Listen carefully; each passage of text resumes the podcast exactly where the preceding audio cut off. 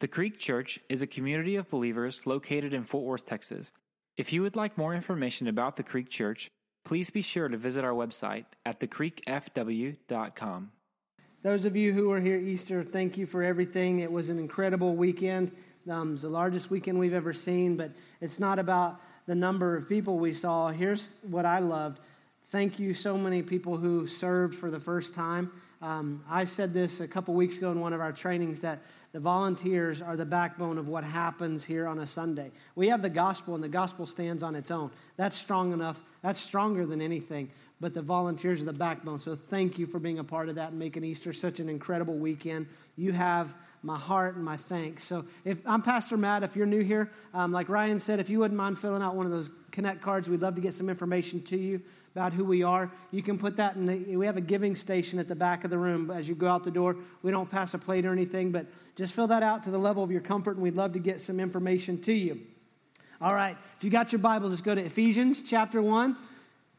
If you don't have a Bible, we keep some on the back table for you. If you don't own one, write your name in that. That's our gift to you. And uh, if you've got a smartphone, you can find it. You can Google Ephesians uh, 1, or you can find uh, there's an app called YouVersion. You can find it on Ephesians chapter 1. We're back into my wheelhouse here because uh, we've been doing some series over the last couple months. But what I love to do is just take a book of the Bible and just roll up our sleeves and just start plowing through it. So we're going to start this journey through Ephesians today. And I don't know how long we're going to be in it um, because Ephesians is it's one of those letters that is just very rich doctrinally. Um, there's a lot of foundational work, and this is a letter that was written by the Apostle Paul to the church in Ephesus, and it's called a circulatory letter, which means he wrote it to the church of Ephesus, but it was designed to circulate to the churches in the region. Um, and we're calling this this series, this journey through Ephesians, Grace at Work because we're going to see how God starts to lay some foundational work for the church, the body. There's a, there's a corporate aspect that goes into this, this whole piece. And when he lays the foundation of the church, we've got to understand something about church. When I say church today, I'm not talking about little c, like the creek is little c. We're a church, we're a local expression of the body. But when I say church in this teaching, it's a capital C. It's the big church. It's the corporate collective body of Christ. I meet with a lot of pastors in our area, and we are a part of the church. We may differ on how we, we interpret some scriptures, and we may differ doctrinally on some things. There's different denominations, but ultimately we are a part of the church. And so God lays some foundational work about it. We've got to understand something about this church. It's, it's the church is me, but the church is also us. Okay, the church is individual yet corporate. So we're designed, our, we're saved as individuals, but we are designed to live in community and connection with Jesus and one another. And that's the church, that's his body, that's the expression of his body on the earth. And so we're going to start this out with the role of God in the church and kind of what God does in us to prepare us to be a part of this, this whole thing called the church. Now, this is. Um, this is going to be an intense morning because uh, we're just going to take off. It's just going to go into this. Whenever Heather and I fly out, I'll lean over to Heather after we take off, and sometimes I, I can get this right, where I can tell if it's a Navy pilot or an Air Force pilot that is flying our plane. And how I tell is an Air Force pilot takes this long, smooth, they got time. A Navy pilot, man, when you hit the, when those front wheels come up, it's like, we're gone. And, and we'll, so we'll take off, and I'll tell Heather, that's a Navy pilot right there. the landing is even more fun. But uh, they're used to landing on, with a small amount of space. We're going to take off today, okay? So we're going to do the first two verses, and then we're going to get into the, the last part. So Paul starts this in verse 1. So Ephesians chapter 1, verse 1. Let me encourage you mark in your Bible, write in it, underline, highlight, make notes, whatever it is you've got to do. If you're on the YouVersion, you can still make notes. You create an account and you can highlight and make notes on your account and go back and look at those. Ephesians is an incredible book. I love the book of Ephesians. Um, starts out Paul, an apostle of Christ Jesus by the will of God. An apostle is a sent one. So Paul is sent the church, you and I, a part of the church, we're sent to the world. There's a, there's a purpose that we have. The purpose of the church is when we gather, we're equipped to prepare to scatter. So the church doesn't find our greatest strength when we're in this room. The church finds her greatest strength when we're out in the world. And so that's what the apostle is, he sent. And so Paul uh, writes this to the saints who are in Ephesus and are faithful in Christ Jesus. Let me give you a little bit of background about Ephesus. Ephesus is a key city in the Roman Empire. I've got a map for you. Um, and it'll show where Ephesus is in relation to other large cities. You see where Jerusalem is, Rome, Philippi, Athens, Corinth. These are places that Paul visited. But I, am not going to go into a lot of the geography and the commerce and, and everything that's going on in the city of Ephesus. I want you to see this on a real map so that you understand that this is not a fairy tale. That Ephesus is a real place, it's a real location, and there was a real church, there's real people, there's real faith that started, and there's foundational elements in this letter to the Ephesian church that you and I benefit from today. Because Paul went to Ephesus on one of his missionary journeys and he planted a church there. He really and he loved the people of Ephesus. At one time, he spent three years there. But because he spent that time and laid that foundational work, and because of the scripture that we're going to start working through, you and I benefit from the foundations of the church. Because you and I are continuing to build on that. Jesus is the chief cornerstone. The apostles built the foundation, and we get the benefit of continuing to build in this church, which is the purpose of the kingdom of God. Now, the people of Ephesus, the church of Ephesus, verse 2, he says, Grace to you and peace from God our Father and the Lord Jesus Christ. Normally, Paul will start a letter by, by calling out a few people, kind of like, How's your mom and them? Um, everything good? Good, good. Okay, let's get into this. And most of the time, when he would write a letter, he was getting into an issue uh, in the church. I mean, because in the, in the New Testament, churches had issues.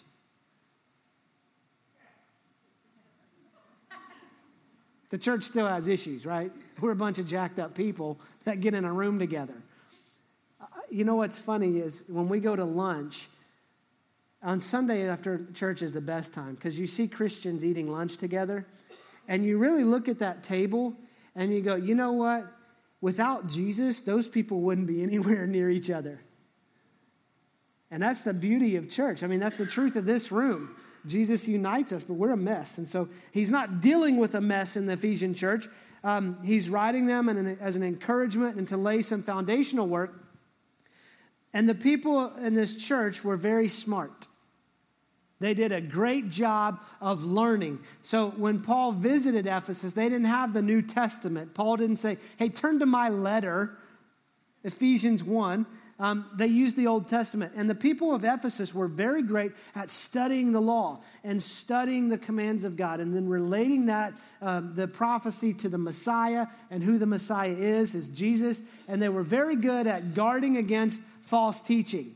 So they, they knew the truth, so when a counterfeit truth came along, they could quickly identify it. You and I have got to be good at studying Scripture and knowing Scripture so that when a, a false truth comes along, we can identify it and go, that's jacked up, that's a mess, get out. It ain't going to happen. And so God, uh, Jesus actually commends them for this in the book of Revelation.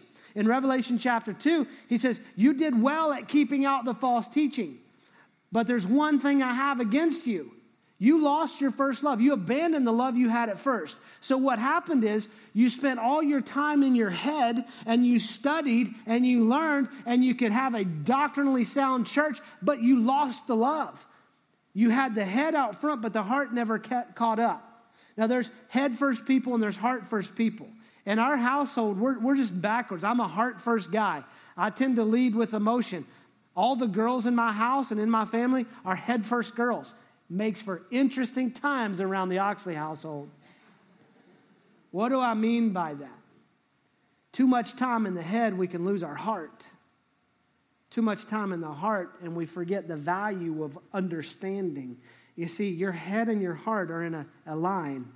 And if you're led by your head, you tend to go like this, your heart's got to catch up.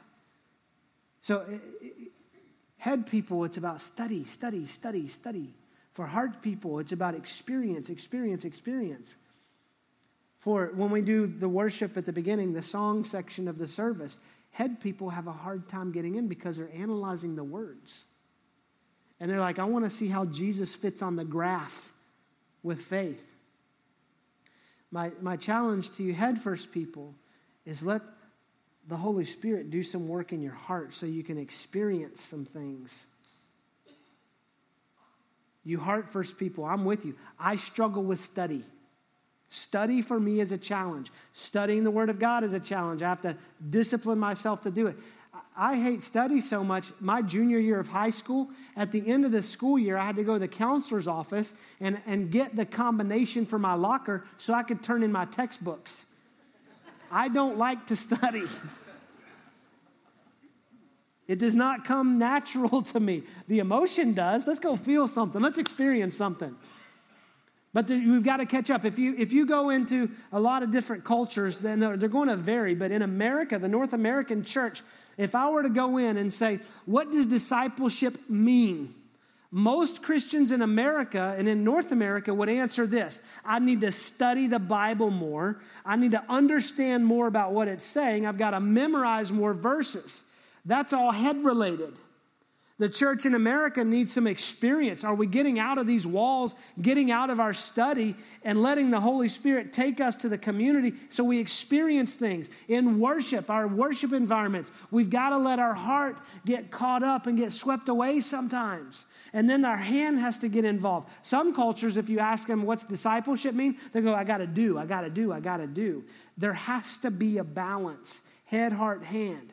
We need to know who we're serving and know what we're doing and study truth so we can recognize fake. But we've got to let our heart be engaged with emotion and love, and then we use our hands and we serve the world around us. And the church in Ephesus was a very headstrong church. And Jesus says, I have this against you.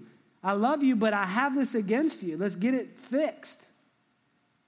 So then he goes into verse 3, and, and this is where that plane, the, the Navy pilot's just pulling it back. We're getting ready to take off. Verse 3 through 14 is one run on sentence in the original Greek, Greek text. I'm not going to read it that way because I don't have enough breath. So I was laughing about this the other day in my office because when I was reading that, I was like, say what? If you think about it, all of Scripture is written under the inspiration of the Holy Spirit. So was Paul so excited he just forgot to add punctuation? I mean, he, he launches in, and these, ver- these few verses are incredibly doctrinally rich. We're going to deal with some difficult things in here. So let me start out. Blessed be the God and Father of our Lord Jesus Christ, who has blessed us in Christ with every spiritual blessing in the heavenly places. I'm going to give you some commentary so we understand this. Paul is calling God blessed. He said, Blessed be the God and Father of our Lord Jesus Christ. We're going to get into this idea of the Trinity here in just a second. But when he says that he's blessed us in Christ with every spiritual blessing in heavenly places, what does he mean by that? Um, that, that God has blessed us. There is a blessing that God is pouring out on his church, on his people, those who are in Christ. And, and this spiritual blessing in the heavenly realms let me explain it to you this way. Um, it's all the benefits of knowing God, and it's not just for the temporary, it's for eternal. See, I could give you some cash this morning, and you would say, I blessed you. And then you would go out, and whatever you spend that cash on would determine the extent of that blessing. But once you spend it, it's gone. Blessing's gone. We've used it up. It's done. It's temporary when, when we see that we are blessed in the heavenly realms, that means it is an eternal blessing, that it doesn't end with this life. That the blessing that God gives us goes way beyond our temporary, um, what we see and what we experience.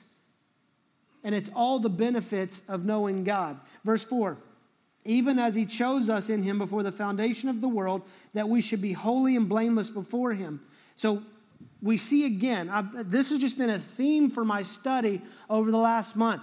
Before the foundation of the world, there's a theme. God has had a purpose. God has had a plan. God knows what's going on. Now, for the, some of you, you're picking up on this like God chose you and He's had a plan. So it brings in two doctrinal terms that we'll see is election and predestination. And we're going to get into that because it is difficult for a lot of people to understand.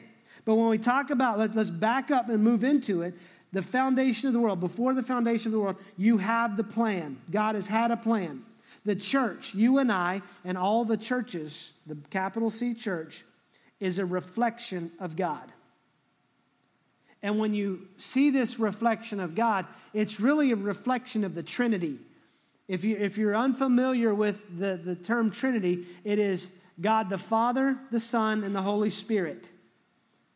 God is distinct, yet three in one. If you want to break it down like this, the Trinity is this it's one what, three who's. They live in perfect community. They were in perfect community before the foundation of the world. The church is a reflection of this that we are one church, yet we're very diverse. We're unique. We all have giftings. We all have abilities. We all have desires. We all have, God has a plan for every one of our lives, but He also has a plan for the church, a predetermined plan for the church. So we're unique, yet we're unified. We come into this room so that we can be one. And this community that the Trinity experiences is perfect. And the reflection of the church, when you go back to the beginning, we, the, the community was broken in the garden with God. And God is the first missionary. God went to Adam and Eve. God stepped out. He stepped out to pursue Adam and Eve. He went to go find them. He chose to go to them. And so we, we see that God has been pursuing us from the very beginning. And when you get into it, let me, let me go back. Let me read verse 4 through 6 again. Even as he chose us in him before the foundation of the world, that we should be holy and blameless before him. In love, he predestined us for adoption as sons through Jesus Christ, according to the purpose of his will, to the praise of his glorious grace, with which he has blessed us in the beloved. The beloved is Jesus. Um, so in Christ. So you've got this idea of election and predestination. The, the challenge with that is we tend to try to make that individualistic. Let, let me give you, let me just help you break this down a little bit. It is God choosing to pursue us and has a plan for us. God has chosen to pursue you and has a plan for your life. And the motivation for God's pursuit is not our potential. God doesn't need a top round draft pick in Fort Worth, and that's why he saved Matt. The best that I can bring him is an incredible mess, and I, the best I can do is filthy rags. He pursued us because of his love. And it's always about his glory. So God didn't save me so that I could be good. He saved me because He is good. See, when I, when I pursue that, when I pursue that life, as God pursued me, I end up giving God glory. When God gets glory, I get joy. And then he reveals the, this plan. What's the plan from the foundation of the world? In him, in Christ, we have redemption. Redemption just means to buy back through his blood.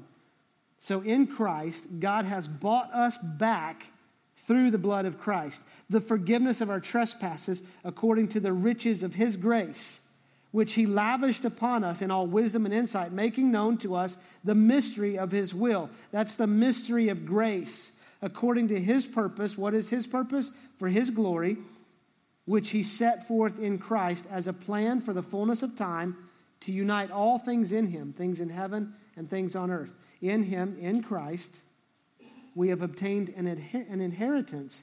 Having been predestined, what does that mean? That there's a pre plan. He has pre planned us to have an inheritance according to the purpose of Him who works all things according to the counsel of His will, so that we who were the first to hope in Christ might be to the praise of His glory. So, this plan, what is this plan? It's the salvation of people.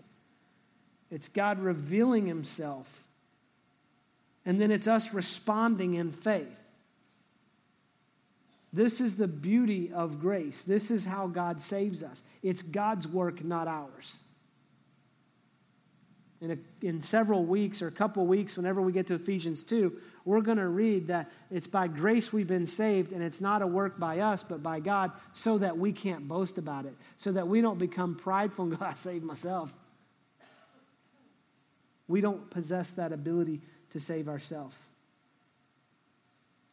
So then you have grace extended to us, God pursuing us, Jesus paying for us. So it's kind of like this adoption. God sees us, He desires us, He pursues us, He pays for us. Pays for us with what? The blood of Christ.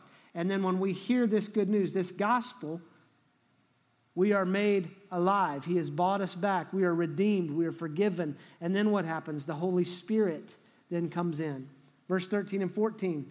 In him you also when you heard the word of truth, the gospel of your salvation, and believed in him, were sealed with the promised Holy Spirit, who is the guarantee of our inheritance until we acquire possession of it to the praise of his glory. So you've got this work. Paul is he's just launched into this letter of saying that God blesses us.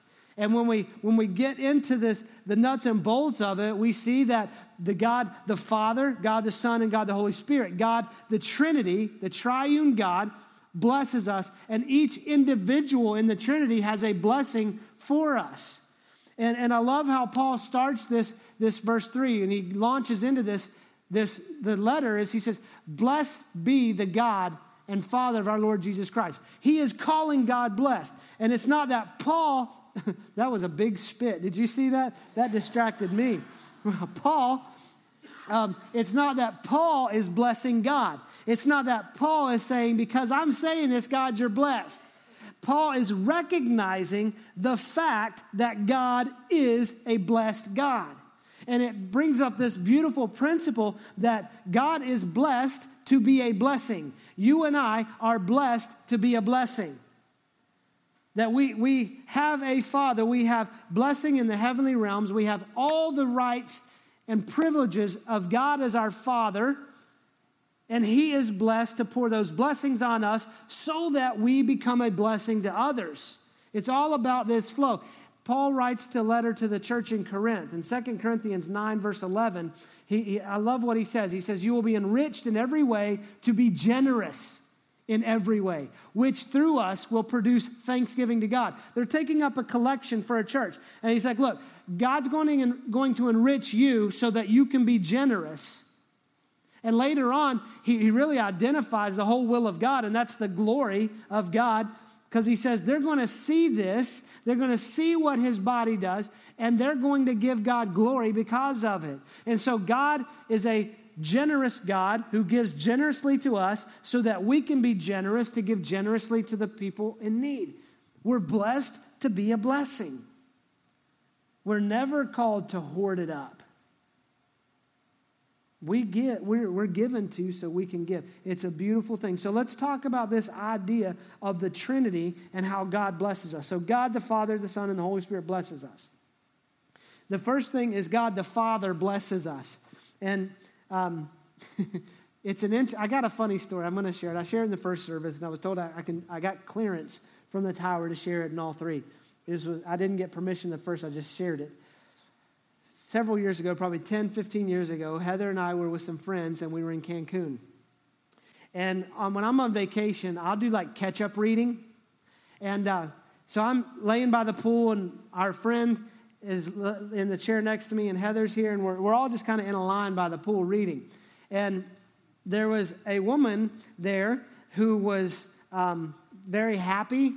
Um, she was, had been encouraged by uh, Jack or Jim or Tito, I don't know. But uh, she was hammered. Let's just say that way. She was hammered. And it was hilarious. And for some reason, I guess I have this, hey, talk to me look on my face while I'm reading this book. And she says, What you reading? She's from Jersey. And she's like, What you reading? And I didn't want to tell her because it was a Christian book. I, pro- I got back, it's a Christian book, but the book was about sex and relationships and, and marriage. And I was, I was thinking about implementing this book into my premarital counseling routine and stuff, but it was called Sex God. So, to the hammered woman at the edge of the pool going, What are you reading? Sex God. Sex God! All of Cancun knows that this man is reading Sex God. And so everybody that I'm sitting with, they're, they're busting out. They're just dying. They're laughing. Hilarious. What do you do for a living? I'm a pastor. You're a pa- you're a father? Well, I'm a father, but I'm also a pastor. No, you're a father. She's like, Can you bless me, father? He's like, No, I can't. So we finally, okay, awkward, awkward, awkward. Fast forward to the evening, said hammered woman walks in the lobby of the hotel, recognizes all, we're sitting in a booth waiting for our dinner reservation. She comes in, hammered still, tore up from the day. I mean, clothes barely on. Comes in, Father, I need you to bless me, Father. Hi, Father, I've sinned. And so she comes over to the table and she's getting ready to sit on my lap. And I'm like, this is no bueno. I'm getting ready to see Heather come up in fight mode. It was beautiful. This was the grace of God. As she's sliding in the booth to sit on my lap, I just kind of slide her over. She sits on Dustin's lap. she puts her arm. She didn't know the difference. Dustin's a pastor. I was like, he's a pastor too. He'll bless you. so she's like, can you bless me, Father? And our other friend goes, He's a pastor, not God, and he's not Santa Claus. You don't have to sit on his lap. She was, I mean, she was after the blessing of God, man. I mean, she was wanting it. I was like, I can't help you, man. You're jacked up. Security, please help us. So, but we need to understand that God our Father does bless us. God, I know that's a weird parallel, but we don't come to Him and he, just, he, he blesses us. He desires to bless us. How does he bless us? How does our Father, God, who is a good Father, who is a perfect Father, bless us? He chose us. I mean, from the foundation of the world, we see that there's a plan, and he has chosen us. Now, this, this idea of election gets a little difficult when you think of election and having a predetermined plan of predestination. Don't make it individualistic. Look at it that God is pursuing his people. God has seen us and desired us and has pursued us. He says, I have chosen you, I have seen you, and I'm going to get you back. I'm going to do what I have to do to get you. So he chose us. The, be- the beauty of grace is this it's an incredible mystery. We can't fully understand grace because while we don't deserve it, a perfect God gives it. While there's nothing we do to earn his blessing, he gives it. He chose us. We're a mess. And he says, But I love you. He pursued you. And then he adopted us. It's not like, hey, I just I chose you to have a connection with. I'm adopting you. And adoption in the Hebrew context, in Greek context, means this that it's not bringing an outsider in and placing them in a home. It is establishing a family member with all the full rights and privileges as in a full grown adult son, meaning a potential head of household. God says, I'm bringing you in. I'm bringing you into the family. I'm not setting you as a slave in my house or a servant in my house. I am setting you as my son. I'm setting you as my daughter. And women, the beauty of this, Jesus did more than anybody in history to give rights to women. This adoption, the woman has the same rights and privileges. God adopted us, and He accepts us.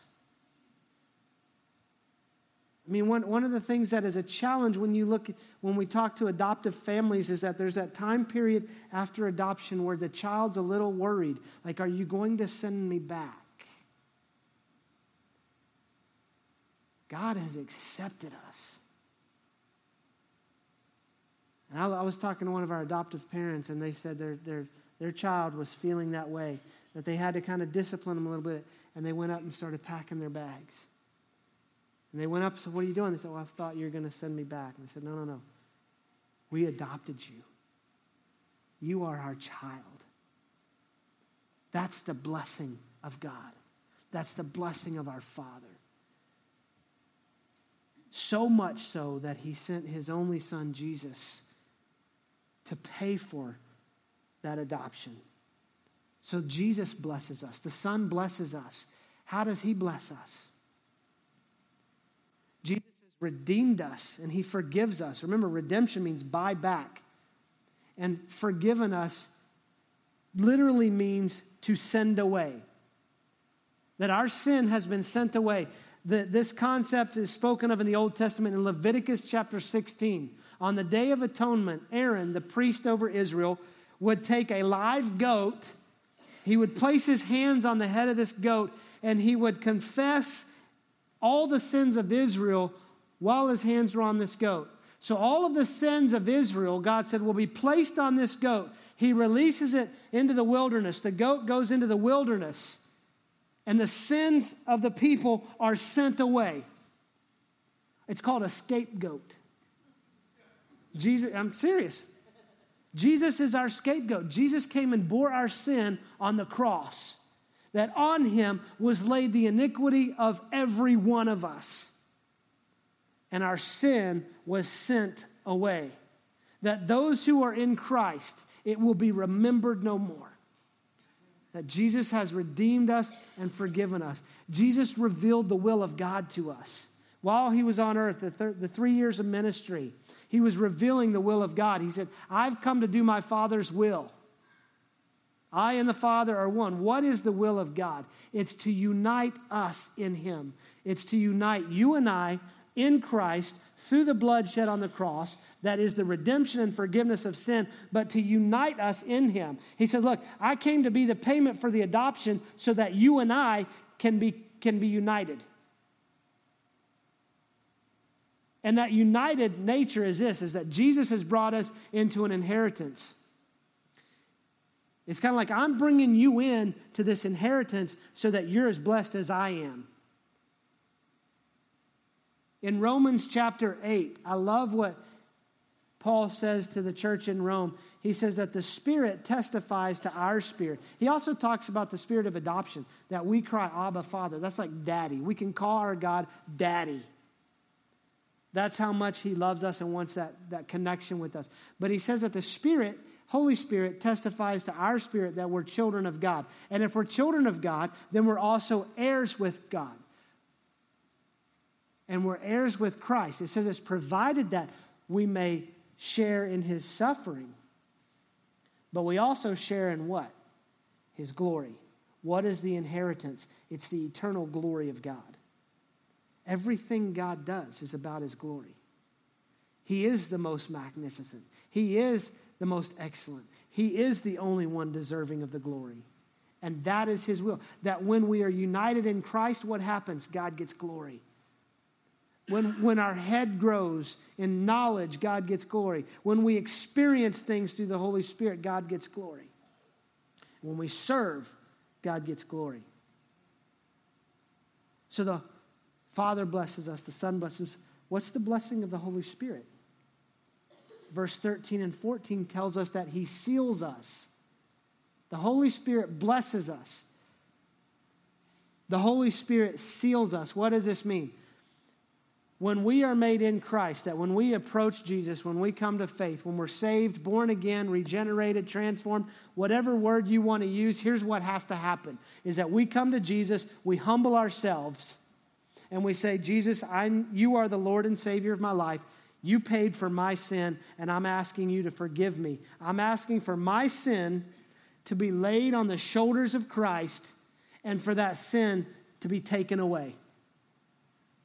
And we become new. And what happens is, this is the beauty of salvation, where you see the sovereignty of God and the responsibility of man. When you start talking about election and predestination, here's what it means that, that God chose us. God has a plan. He's pursuing us. You're not here by accident, you're here by a divine appointment because God has been pursuing you and He loves you and He's wooing you. And you come into an environment where Jesus is worshiped and the gospel is spoken that Jesus, who is the Son of God, the perfect Lamb, gave his life for you on a cross and he was resurrected on Easter. And you hear this truth and then here's what you have to do you have to respond in faith to that truth. God's sovereignty, your responsibility. He has chosen to, for you to hear that truth. He has chosen for His church to be blessed. He has chosen to save us. His desire is that none should perish, but all come to repentance. That comes through Christ. We hear that, we respond to that. The predestination, God has pre planned His church for blessing, not curse. Throughout the Old Testament, tell the nation of Israel choose life, choose blessing, don't choose death, don't choose curses. I have pre planned for you to be blessed. Walk in it. And the Holy Spirit seals us in that. He puts his stamp on us. He says, You're mine. Nothing can break the seal of the Holy Spirit.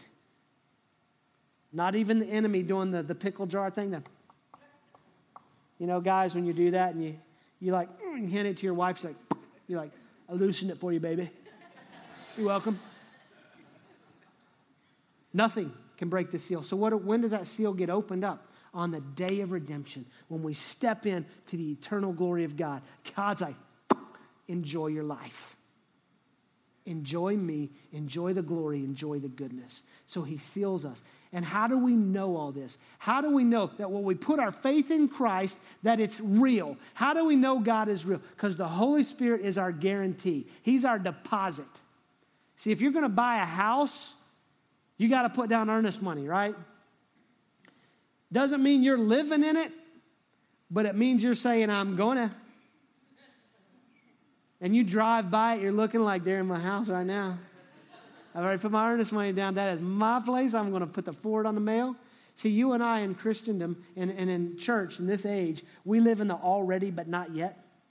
That our glory has already been paid for, it's already been done but we don't get there yet. And the Holy Spirit says, I'm your earnest money. You're going to experience the glory of God on earth. You're going to experience the kingdom of God on earth. You're going to experience me working through on you because I'm your earnest money. I'm your guarantee saying you don't live in the fullness of it yet, but you're going to. That's the blessing of the Holy Spirit. And He's at work in the church. So, God, the Father, the Son, the Holy Spirit is at work in the life of the church. He's destined us for blessing. He has chosen to pursue us and chosen to give us life. And we live in the fullness of that adoption. And you and I are brought into the family business. What's God's family business? It's the glory of God. So ultimately, the question that we ask ourselves today is Is my life a reflection of the glory of God? If it's not, it could be a couple things. Have you placed your faith in Christ? Are you in Christ? If you're in Christ and your life isn't reflecting the glory of God, then, then where's the hangup? Where's the imbalance? Is it the head, the heart, or the hand? The whole purpose of God's plan before the foundation of the world is for us to be united in Christ so that God gets the glory, we share in that glory. Let me pray for us. Father, we love you and we thank you so much for your plan. God, I pray that if anyone in this room is, is as they as they reflect on that question, are we reflecting your glory, God? If the answer is no,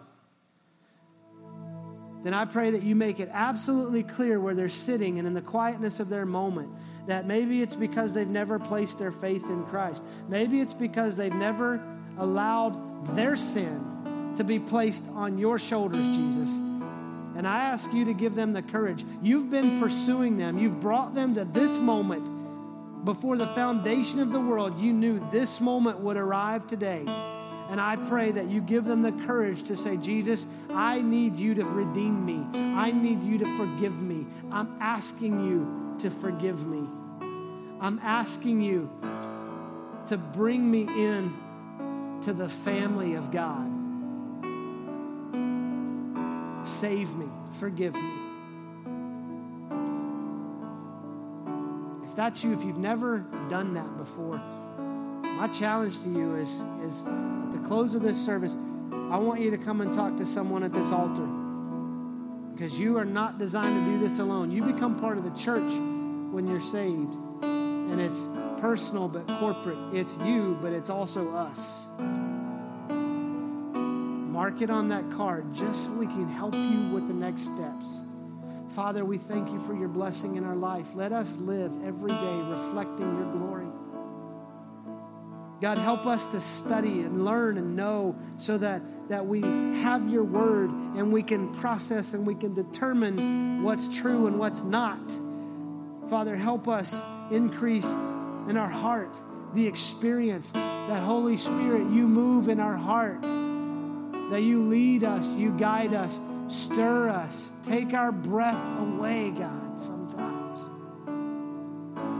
And help us to engage our hands to serve the world around us so that in everything we do, we give you glory. In Jesus' name, amen. Thank you for listening to the Creek Church podcast. If you would like more information about us, please visit our website at thecreekfw.com. Thank you